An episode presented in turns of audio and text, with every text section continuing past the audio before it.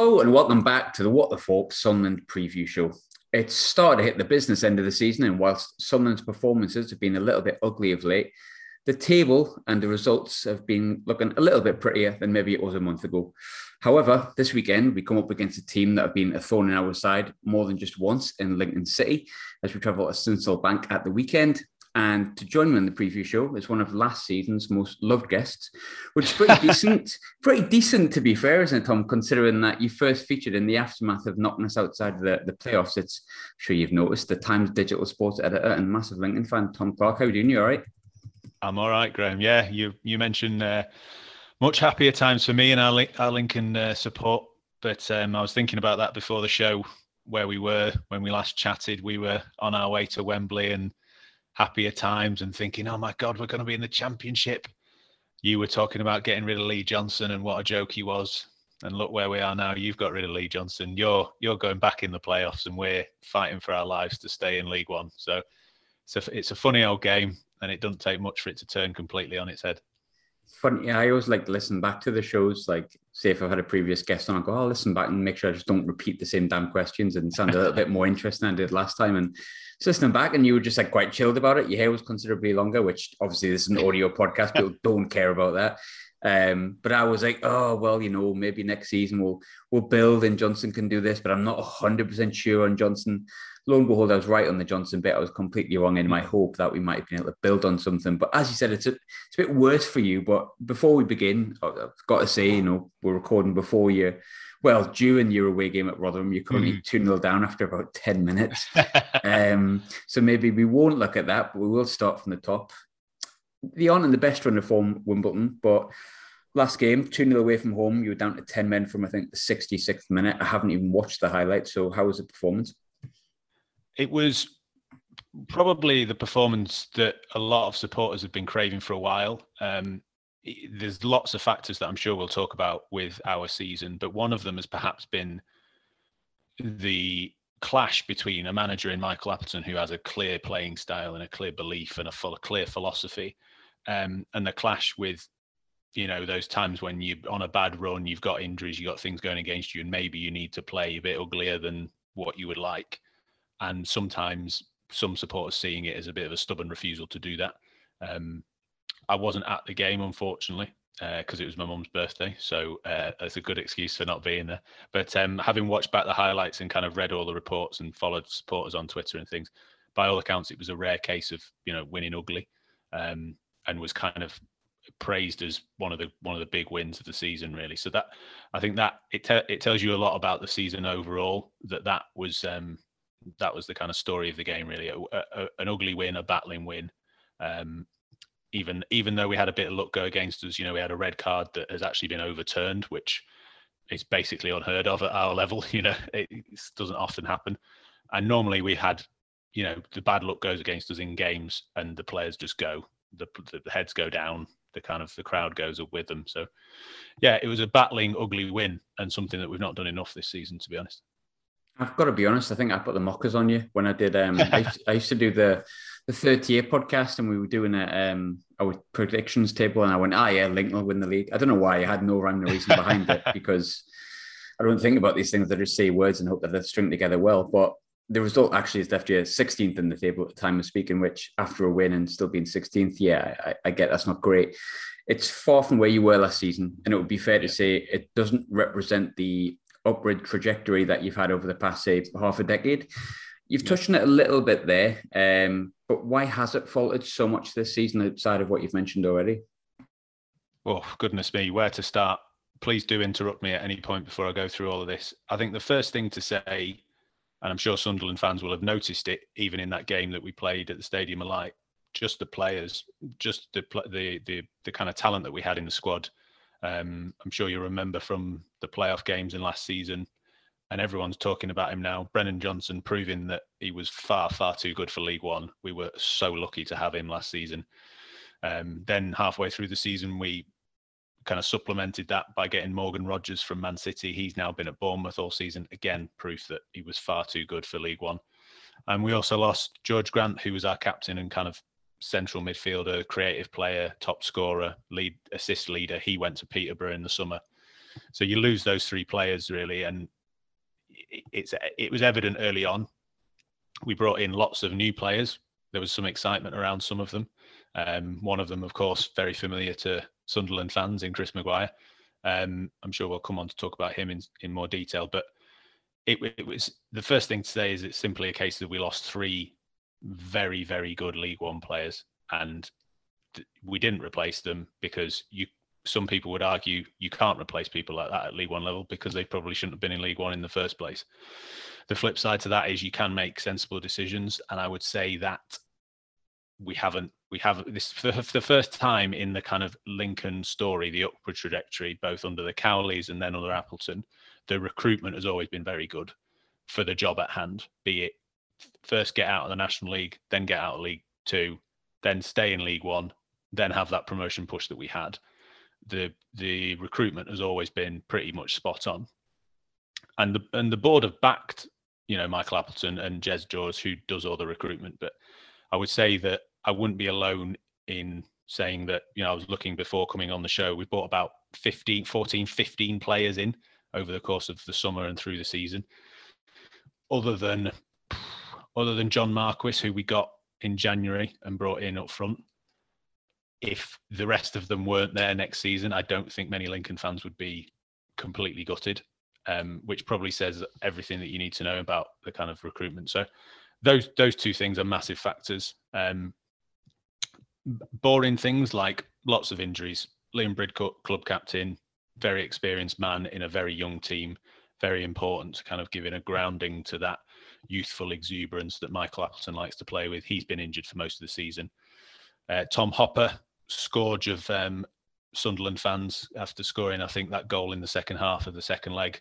Um, he is so important to the way we play. We do he does so much work off the ball. He's been injured for most of the season as well injuries at, in defence as well. So all that becomes kind of a a not very pleasant uh, mix that has just kind of contributed to never being able to put any kind of run together.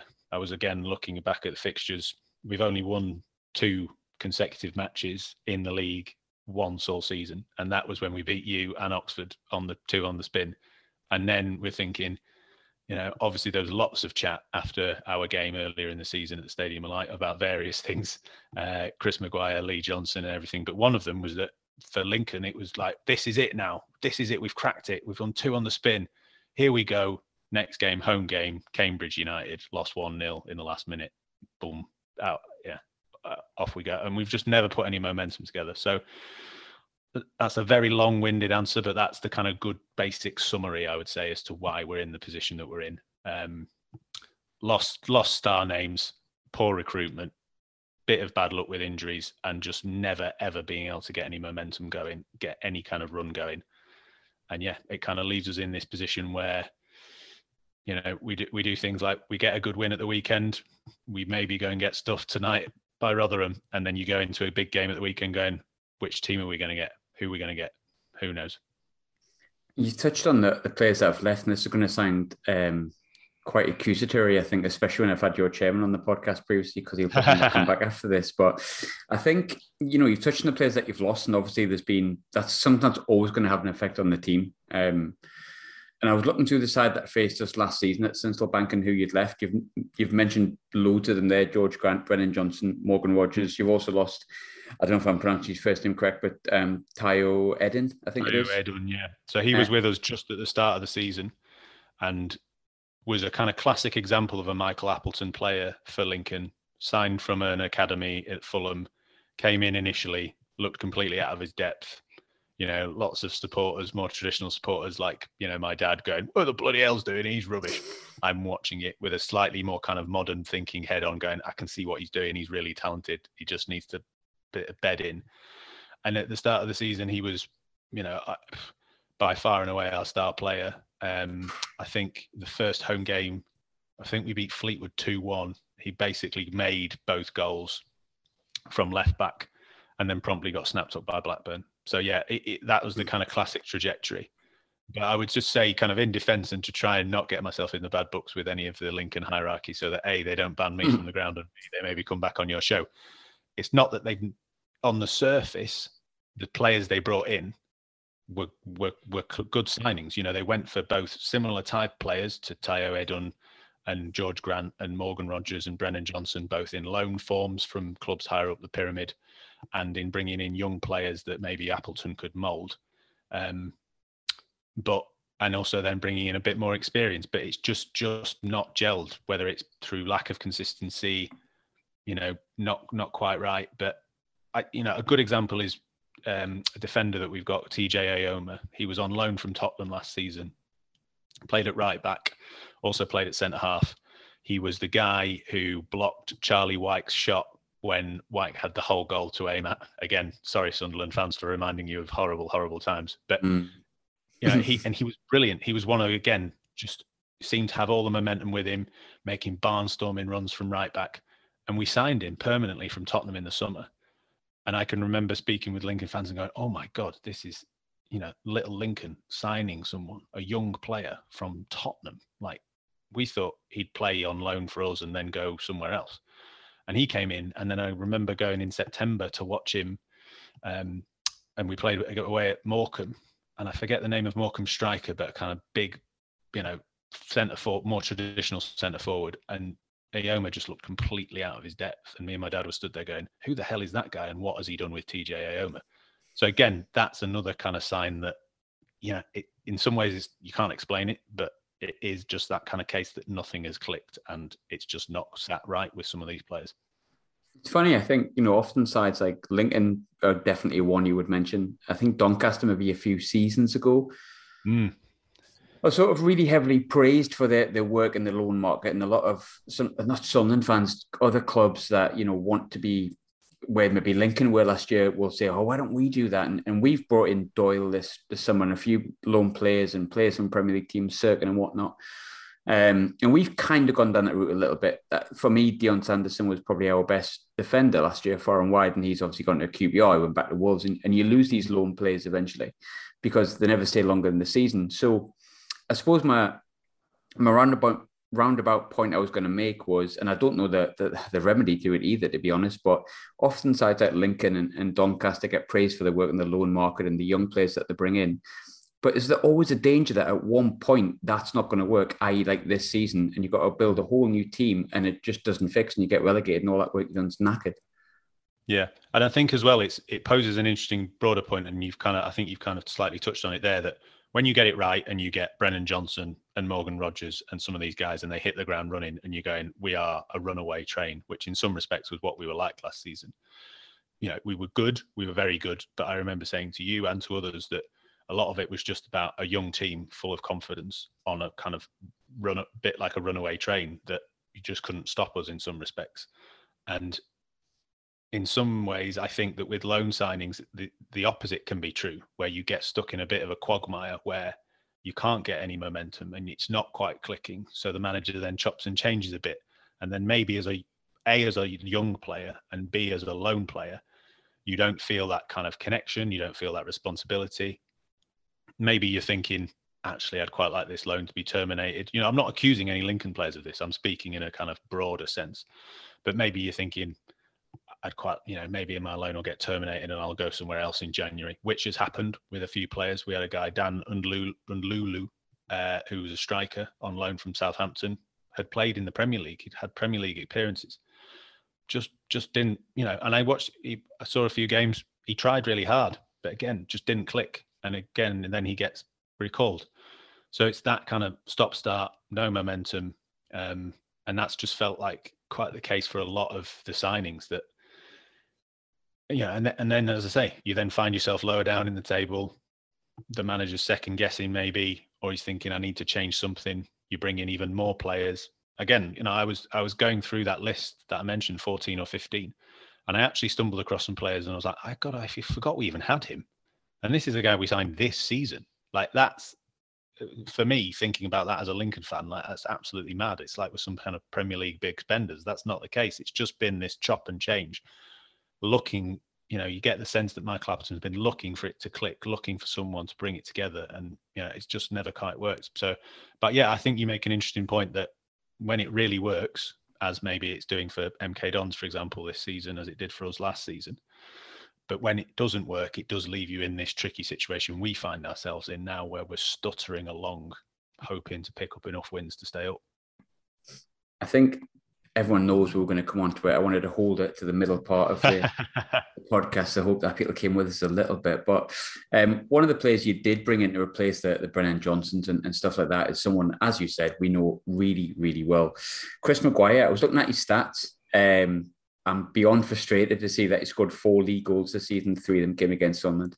Um, I'll openly admit I'm a big Chris Maguire fan. We've spoken off air and, you know, he said, what's he like? And I said, oh, you love him.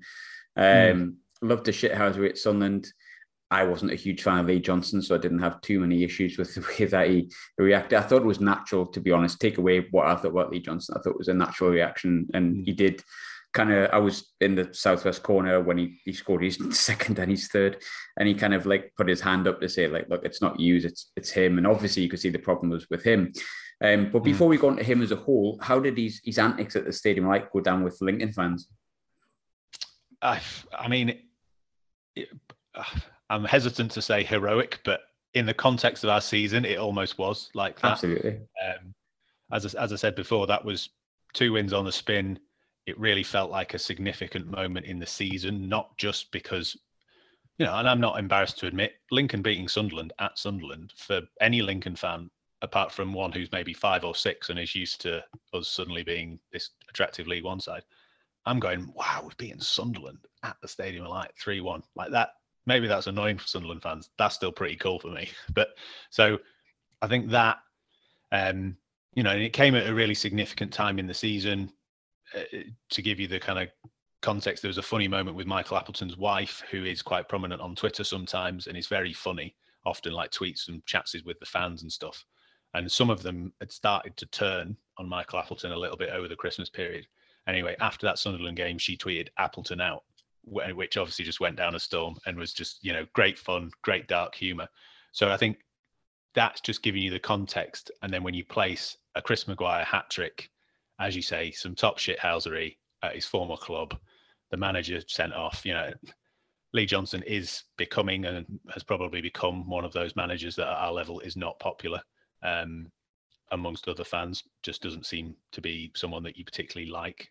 Um, so yeah, it, it, it was really almost iconic, and you kind of thought, ah, this is it. This is you know, I remember thinking, this is what Graham was talking about. This is what um, you know, another good friend of mine, Kenny, who's a Sunderland uh, fan and season ticket holder, um, and has been a Sunderland fan even longer than you, Graham. He he said similar to me about Maguire. Um, you know, a bit bit of a Marmite kind of character, but is capable of those kind of things. And I was like, yes, finally, he's done it. But then, as you say, look at the stats. They haven't done it since. So, yeah, that that that's that's the kind of moment. It felt like a kind of iconic moment. But you know, I don't know whether you're kind of going to press me a bit more on his overall impact. But in isolation, yeah, almost verging on Lincoln legend territory. Yeah, I mean, to be fair, like I, have touched on it before. I really like Chris Maguire, but there is a you said Marmite before. I really do think maybe 60 40 in his favour. I haven't surveyed mm. the Sunderland fans. I'm totally just making this up in my own head. Yeah. So I could be completely wrong. But I think a lot of Sunderland fans had a similar opinion to you that when he left, it felt like some fans were like, oh, I kind of will miss stupid little Chris. And I was yeah. one of them. And obviously had the nickname of the king, and that riled other people up because we're like, oh God, League One, he's the king. He plays one good game in five. And you know, when he's good, he's good, and when he can't be asked, he can't be asked. Um, I thought he was just a League One player. Um, mm-hmm. That on his day he was brilliant, but he's in League One for a reason, had been for a while. Other people just felt like he couldn't be asked. If I'm honest, we'll never know. Um, yeah. But his performances as a whole, take away the Stadium Light performance and the goals he scored, indicates that maybe those Sunderland fans are right about Maguire and that Maguire at Sunderland is not really missed. The Lincoln fans feel the same way about his performances. I'd say increasingly so. Yeah. Um, I think there are lots of people like me who, when we looked at last season, we looked at some of the big games towards the end where we were going, oh God, we really should have got automatic. We're looking at that final against Blackpool and thinking what we lack is a few Chris Maguires, i.e., the shithousery, the getting in the ref's face. I think I said it to you before last season. Under Michael Appleton, we're a very nice team sometimes which winds me up nothing rotten because I've seen us at the lowest of the low, and obviously that's the opposite of what Danny Cowley's Lincoln teams were. They were peak time wasting shithousery, you know, led by Matt Rhead and others. Like, you know, Michael Appleton's teams can sometimes be very nice. So I thought, great, this is perfect. Experienced guy, you know, another kind of figurehead on the pitch. But e- even that kind of area of his game has come across in not the right way. You know, there's been a few times at home games which has been a big area of our season where we've fallen down. We've been atrocious at home, absolutely abysmal, um, and almost to the point where the big following that we have at home becomes detrimental. And there've been a few moments with Maguire and other players where there's been a bit of sniping with the crowd. You know, he's not liked the attitude or the reaction of some of the crowd, and he's had a pop, which hasn't gone down too well. Um, there was a recent game I was watching uh, where we lost to Ipswich and kind of everyone was like, why hasn't he made a change? And the chat generally was just anyone to replace Chris Maguire. Um, so that's the kind of the mood around Maguire. I would say at this point in the season, legendary performance against Sunderland for which we will never forget, but ultimately not great. I will say quickly in his defence that because of some of the things I talked about at the start of the season, inconsistency with who plays where and lots of injuries, I would say that he's probably been played out of position. I don't know whether that was something that affected his time at Sunderland. I'd probably be interested to know what you think his best position is. I kind of looked at him and thought, is he like a kind of number 10 who needs to play off a striker, which in modern football doesn't really exist, and certainly at Lincoln doesn't really exist. You know, there were lots of games in the Christmas period where he had lots of injuries, where he was playing up front on his own, which you know, I've only watched him for a season. I'm sure you tell me is basically a disaster for a player like him. Um, you know, he's not a guy who plays back to goal. You know, he needs to be given little flicks into space to try and create something and make some magic or balls in behind. But that would be in defense of him. But I would say the overall, you know, view of him is that slightly. I, I, I wouldn't want to pin it on him and say he's emblematic of some of the things I've talked about, but he very much is. Some of the things relating to Maguire does sum up the season, if you like. Not quite delivering what we thought it was going to be, not quite clicking, and also a bit of bad luck with how he's been able to play. Interesting. And you said you're curious about where he played best. I think when I really think about it, and I had thought about it towards the back end of last season, and thought, you know, when was his best spell? And he's one of few where his best spell actually probably came under Philip Parkinson when he played. Mm almost like two number 10s behind Charlie Whiteworth, Lynden Gooch, and, Maguire. And, and he was really, really influential in that period. Um, under Jack Ross, yeah, they played on the left or in the 10, but Jack Ross would either play him for five games and get sick of him and drop him those points where he'd even getting on the bench. And then mm. as soon as he was dropped and he'd come back on the bench, he'd have the best performance ever for 25 minutes. Then you get in the team, play well for two games. And as much as I love Chris Maguire, I completely understand people getting frustrated mm. at his inconsistency because I've got a question wrote down here, which I think I know the answer to based on how many times I've seen him. Um, did he save his best Lincoln performance for Lee Johnson and Sunderland? 100%. 100%. To the point where I, weirdly, I was talking to my dad about coming on, and he said, "The only thing I want you to say on my behalf is that I hope Maguire doesn't play on Saturday, because you can't do that twice. Mm. You know, you can you can maybe do a goal in each game, but you can't do a hat trick twice. And in the in you know in, in the position we're in in January, things are a bit more up in the air. As you said at the very start of the show, business end of the season now. If, as it looks like it being the case, 2 0 down half, you know, at half time, we're going to lose tonight. That kind of undoes the good work of Saturday. We go into the game with you, you know, need needing at least a point, um, you know, hopefully getting a home win. You just this this is my dad's uh, years and years of being down the bottom of the football pyramid, but he just he's like, just don't play him he'll get himself sent off. He'll try and repeat the same thing. You'll be desperate to score at the end where all the Sunderland fans will be because all your fans will be in one end of Lincoln's ground. And you just, you know, lightning doesn't strike twice. Um, he very much did save his best performance of the season for Sunderland away. There will be lots of Lincoln fans hoping he does it again. There will also be lots of cynical ones like my dad who's going, stick him on the bench, maybe bring him on for the last 10 if we need a goal, but don't put him anywhere near the starting 11. I feel bad that I'm kind of saying this because I, I love Chris Maguire, but um, there'll be a lot of Sunderland fans hearing everything you've said and going, "Yep, yeah, that's Chris Maguire." oh I, yeah, absolutely. yeah. Aberdeen fans will be the same. And I mean, obviously, I spoke to one or two Aberdeen fans, and they they barely remember him. It's like, oh, just another one of those that should have been good and mm. wasn't. Sheff yeah. Wed fans, I think the same. But but one player that has actually done really well. Um, I've had my pal Hugh on the Portsmouth show as many times as uh, from Portsmouth on the show as many times as you have been, and it's fair to say that John Marquis really didn't work out, and he was being polite with that, I think. But mm. it seems that he's gone to Lincoln and found a new lease of life. How good has he been? He's been fantastic, and I think again, uh, riffing off my conversations with my dad because as a Lincoln fan, you don't have many mates, so it's just me and my dad chatting about the team often. Um, but we said when he signed that probably the other thing that I didn't mention in my overall summary of what what's changed for Lincoln this season is that we've just been struggled with goals so much, so many times in this terrible run that we've had at home. We've dominated possession, created quite a lot of chances, but just not had either the killer final ball or anyone anywhere near the box, you know, to t- to finish a chance. Because, as I said, maybe it'll be someone like Chris Maguire is leading the line when he shouldn't be, or we're playing two wingers as front men because we've got no, we've got injuries, etc., etc. So when he came in, I think when me and my dad said if he scores eight goals, that'll be a great bit of business. I think he must. I think he must be on five or six already. Um, yeah, I think yeah, five.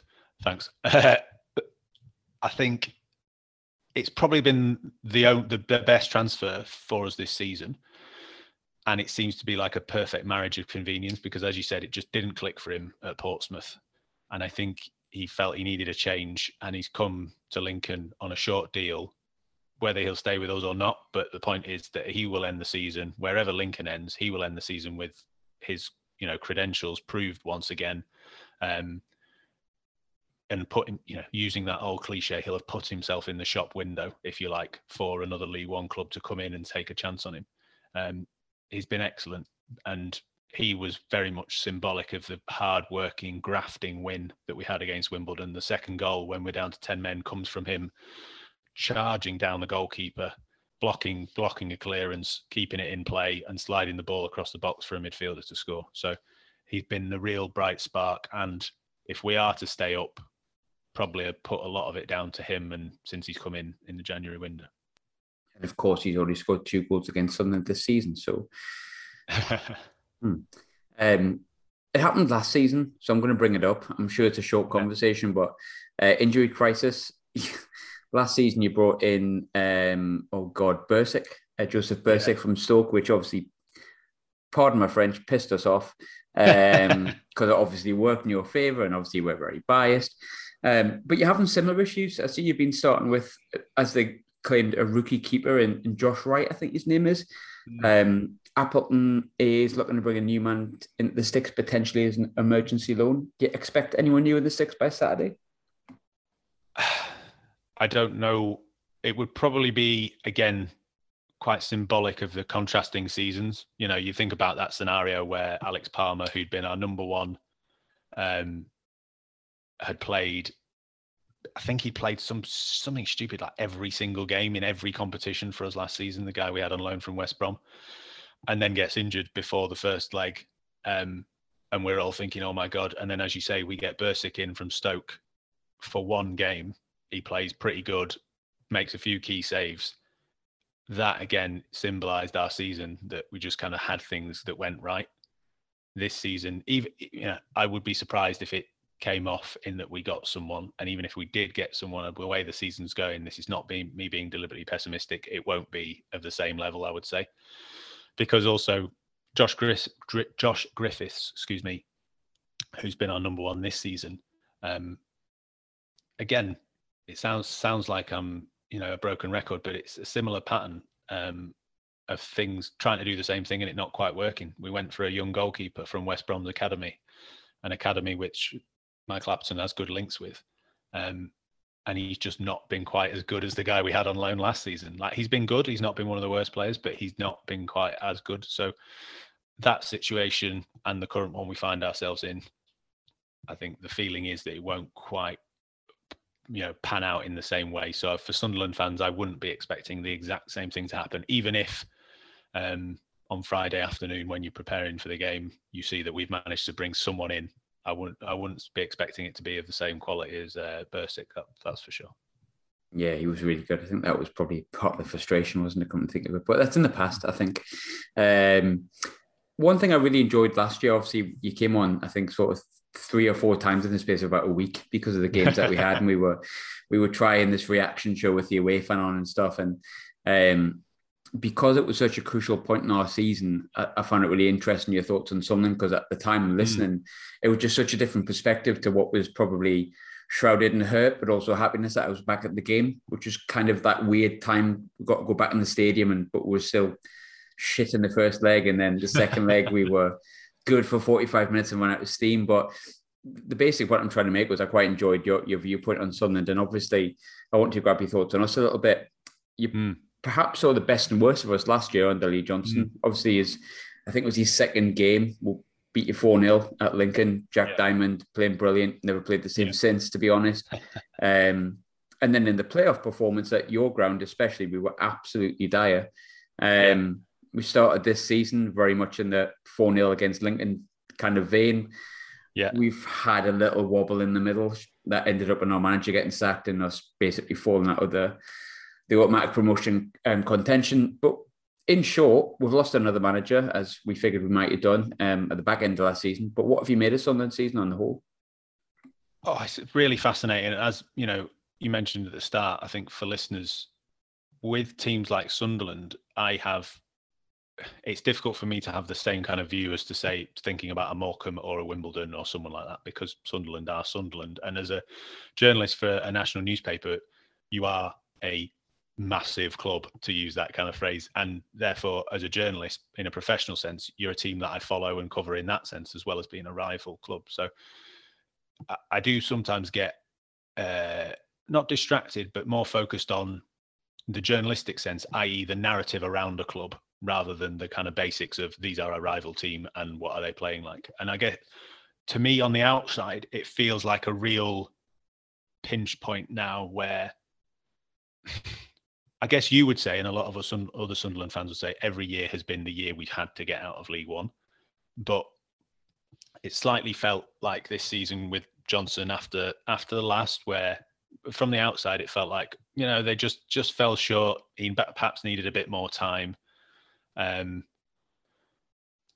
and it felt like I honestly felt like it was going to click. You know, you joked about saying you'll you'll uh, I tip you to win the league. I actually had you finishing in the top two. Um, and I think it, it just felt like maybe that pressure got a bit too much for for him as a manager and maybe impacted the players as well. Um, I mentioned earlier a good friend of mine, Kenny, speak to him quite a lot about League One and Sunderland. Um, you know, he's even more uh, well heeled, shall we say, in the ways of being a Sunderland supporter. Um, you know, mix of blind faith and also uh, crippling uh, pessimism, I would say. Sadness. But, perhaps, perhaps. Uh, but I just, I think it reached that point where, you know, you played us and you made some really interesting signings in January. And I kind of thought, you know, was it Danny Batth at centre half? Yeah. Felt like that was seen as the in a similar way to you know us signing Marquis and a few others. That's what we need. It felt like mm-hmm. Sunderland fans were going, "That's what we need," and then you su- supplement that with you know these creative players, Roberts, Jack Clarke, and you're going, "Oh, that's pretty impressive." Patrick Roberts and Jack Clarke going to League One, you know, and then again as a Lincoln fan, you're going, "That's what we had with Morgan Rogers and Brennan Johnson." That as a combination of big commanding centre half and then you know creative wide players hey presto, job's a good one. And then I think, correct me if I'm wrong, um, Danny Batth had an absolute shocker, didn't he, on his debut or in the few games after? Opposite, he had a he had a great debut, and then scored a fantastic diving header own goal against Bolton when we got beat six 0 which then Johnson packed his bags and left. Yeah, to be fair, diving header own goals.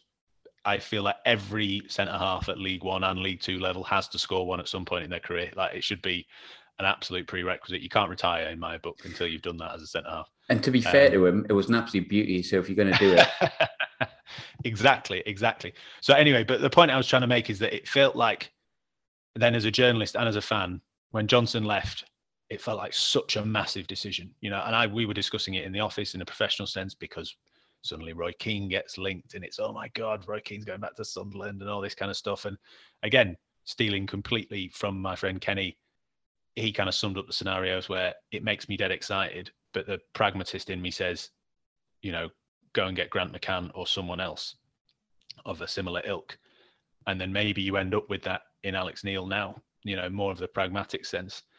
And you mentioned it at the top of the show, maybe starting to win a bit ugly, being more pragmatic. Um, that's certainly Kenny's feeling as well that he he's been a bit surprised at the kind of more pragmatic long ball style play that he's seen um, in the games he's watched, which surprised me as well. Like I thought Alex Neil's, you know, is widely tipped as a you know pretty hot manager. Um, but I just do wonder whether from the outside, for a club like Sunderland, for whom the narrative is so heavy and weighs, I feel, on the supporters, on the club, and potentially on the players, someone who just comes in and goes, "Do you know what? Let's let's just wait for the wait for the fancy stuff. Let's get in the playoffs, and then we can, you know, maybe just win it win it ugly. Who knows? So that's as a both as a journalist that and as a as I say with plenty of views stolen from my mate Kenny, but as a journalist that feels like where you're at now. But also as a fan going into Saturday's game, I feel like we're going to come up against a difficult to beat Sunderland, which in the games we've played before, I've been a bit scared by, oh, bloody hell, Sunderland. Oh my God, it's Sunderland. But it's almost like maybe Alex Neil is making you accept your status as a League One side, if that makes any sense, for a bit, just going, let's just, let's, you know, let's slum it down here properly, like we're supposed to do, and not kind of get, become Sunderland, if you like, and let that detract from anything. Let's just get these wins, relentless, 1 0, 2 0. Let's get it done. And, you know, I, I, it's going to be really interesting to see. I'm really interested to see what what this Sunderland looks like. You know, I'm going to the game on Saturday, but yeah, I, would be interested in your views because that's what it feels like to me from the outside. I remember speaking about, you know, I give you give listeners a little insight when I mentioned Roy Keane. Graham's head dropped and he looked all sad and forlorn. You know, and I'm sure lots of other Sunderland fans were the same. But to me, on the outside, I was like, no way, no way, don't do it. Surely not. Never go back. Never go back. Same as I said with Chris Maguire. You ne- lightning never strikes twice. Never do it. So to me, on the outside, it feels like pragmatic time at Sunderland with a manager who maybe senses that. Um, but yeah, that's partly with views stolen from my mate Kenny, but also partly from my views in a professional sense. That's that's how I feel about Sunderland at the minute, overall in the big picture, and also going into Saturday's game. When you mentioned about Roy Keane, I um, I've decided I've got, you know what it's like. I've got myself far, This is going to sound like a journalist podcast now, isn't it? Mm. Jesus. But nonetheless, we all have our work and you sometimes get bogged down in it. Yeah. I said, oh, I'm going to, I'm going to take a few days off Twitter. I'm, I'm just, so, Sunderland is just too much at the minute. I just need a minute to just go, I'm coming off. So I came off and I was going to Budapest. So I thought, brilliant. First holiday in a while with fiance, celebrate our engagement, be lovely and I put my phone in my pocket. Brilliant. And I thought, fantastic. I'm, I can do this. I'm going to do this for three days. And then I got a text saying the Athletic said that Roy Keane's not coming. And I was like, oh, fuck. And it was like three days just stuck on my phone going, why is he not coming? Why is he not yeah. coming? But then I was walking back home um, to the hotel and Alex Neil was appointed. And maybe because of where I live and I know the personalities that exist and the places that he's from, and obviously everyone's different, but there is a general mm. demeanor in Glasgow, um, which I like. And some of the stuff he's came out with, I've been really impressed with. The performance is horrible, horrendous. Yeah. However, I made this point on our review show last week. We played really well against Charlton, uh, drew nil nil. We played absolutely awful for 80 minutes against Fleetwood and Crewe, and we won ask me which I was happy with coming back on the train, and you'll find that the the two ugly wins were. So yeah. maybe it's a it's a really really valid point. Um, I was going to ask you what you thought about the Roy Keane Alex Neil thing, but you kind of summed it up. But um, I think you're wrong with that because Roy Keane's amazing. um, but then he gets to stay amazing. That's what I mean, Graham. He gets to stay true. amazing in Sunderland fans' eyes forever. And I just think, again, this is more as a journalist than as a Lincoln fan talking, but kind of assessing it from the outside. You know, when you just think about that run you've been on, you know, unbeaten in five, conceded what is it, one or two goals only, something like you know, that and obviously I follow I follow you. As I say, I speak to some friends. Journalistically, I follow quite a few people who are Sunderland fans as well. So you see on match day when you follow in Twitter and things like that, you kind of see the you see a little narrative play out, don't you? And it was interesting following your game on at the weekend, and it was kind of like, oh, this isn't good, this isn't good, this isn't good. Oh, we scored. Oh, we scored. Brilliant. Oh, great. And correct me if I'm wrong, but that almost in itself feels a little bit un-Sunderland esque. Like this is what I mean from the outside. This kind of uh, mood or vibe, if you like, that Alex Neil is creating is so opposite what you would have had with appointing someone like Roy Keane, where the euphoria goes through the roof, the nostalgia goes through the roof, the romanticized notion of he's going to do it again goes through the roof. And for a club like Sunderland, who've had so many ups and downs, so much heartbreak, that you're just getting rid of any chance of that. And it's almost like I just genuinely wonder whether Alex Neil is trying to, you know, push that as much as he can because he's like, we don't need any of that. We don't need any of that. Let's just get 2 0 wins. Let's get 2 0 wins, get that playoff place cemented. You know, who knows? Still an outside chance, but let's get that playoff place cemented. Let's go into it with a real solid, you know, little run going together and the feeling that we can beat anyone because we know how to defend. We know how to grind out results because yeah, well, we played lovely stuff last season and got beaten in the final. So there's no guarantee in that sense. So I just, yeah, it would have been great. It would have been great fun, I'm sure. But I do wonder whether it's a good little you know, marriage that he's got going on at the minute, Alex Neil. Let's be honest and say that I was kind of like really looking forward to that Roy Keane post match, but I actually really look forward to Alex Neil's, and it's because he he's so cutthroat and he's so. Yeah. I mean, there's a thing that I use a meme I use continuously, which is when he first came in and said, you know, we don't react well to negativity, but sometimes it's an adult's game. You've got to put your big boy pants on, get on with it, and grow up. And I just thought, yeah. brilliant, yeah, that that that works for me. And like you say, ultimately, under Johnson, we were either fantastic or absolutely horrendous. Um, yeah under Alex Neil, pragmatic, I think is what it would be. And, and that's when you're winning games, it's always something to build on. But um, one thing I'm, I'm not looking forward to is Saturday's game. um, maybe because of the performances, but you know, I think it's massive for for both clubs, and I think it's huge for Sunderland. And obviously, that's the one I'm looking at. I honestly yeah. think Lincoln will be fine, um, but you always think that when you don't follow the club. I think Sunderland yeah. might struggle to get in the playoffs, but I think a win on Saturday would be very big. And Obviously, tonight's results, which we don't know at this moment in speaking, of all games at half time are very important too. But predictions is always a final question, Tom. Um, I'll go first. I've been doing all right. I think I got last week's right. I can't remember. I didn't listen back because I never really listened back to my podcast until about a year later when I've got to remember yeah. what the guest was like previously. Um, I fancy Sunderland to put in a really good performance. I'm actually a little bit weirdly confident about it, if I'm honest. So I'm going to go 2 0 Sunderland, I think. I think.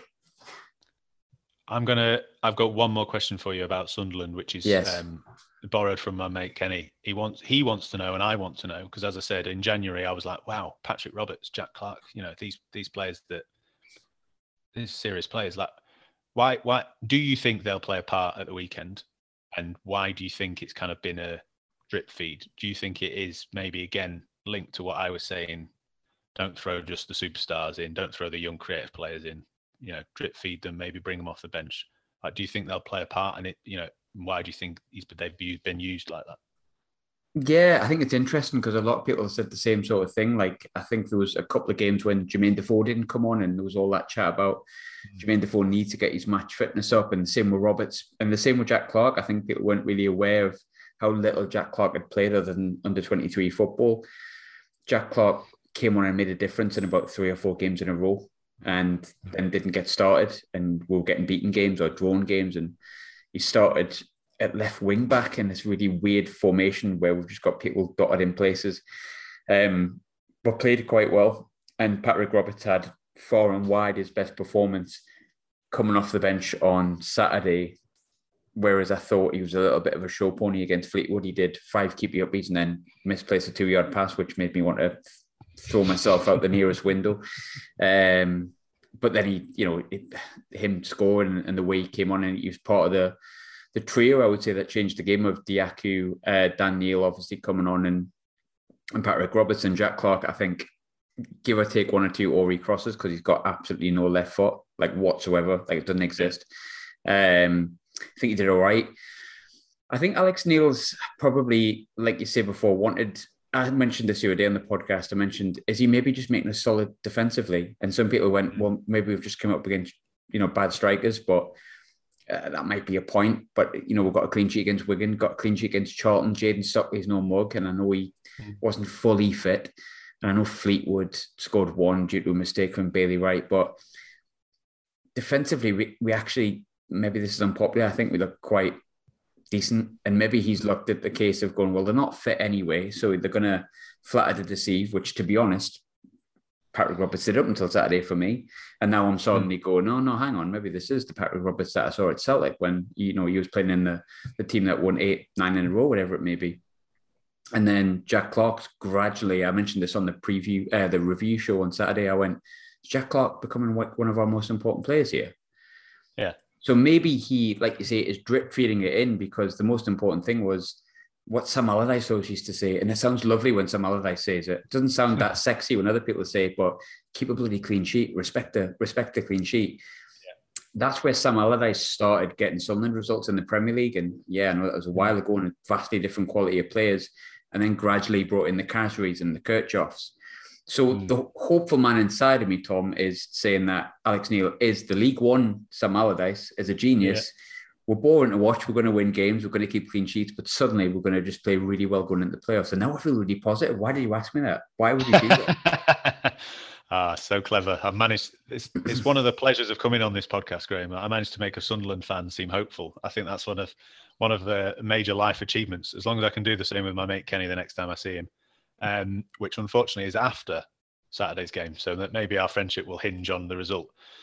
Prediction wise, I mean, so torn. Having talked to all about how poor we've been, it would be incredibly Lincoln to get a result against a Sunderland side who've, you know, as I say, unbeaten in five, um, and at home when we've been shocking at home and when I'm going to watch us when I've seen us win twice all season. So it would be incredibly Lincoln for us to get a result.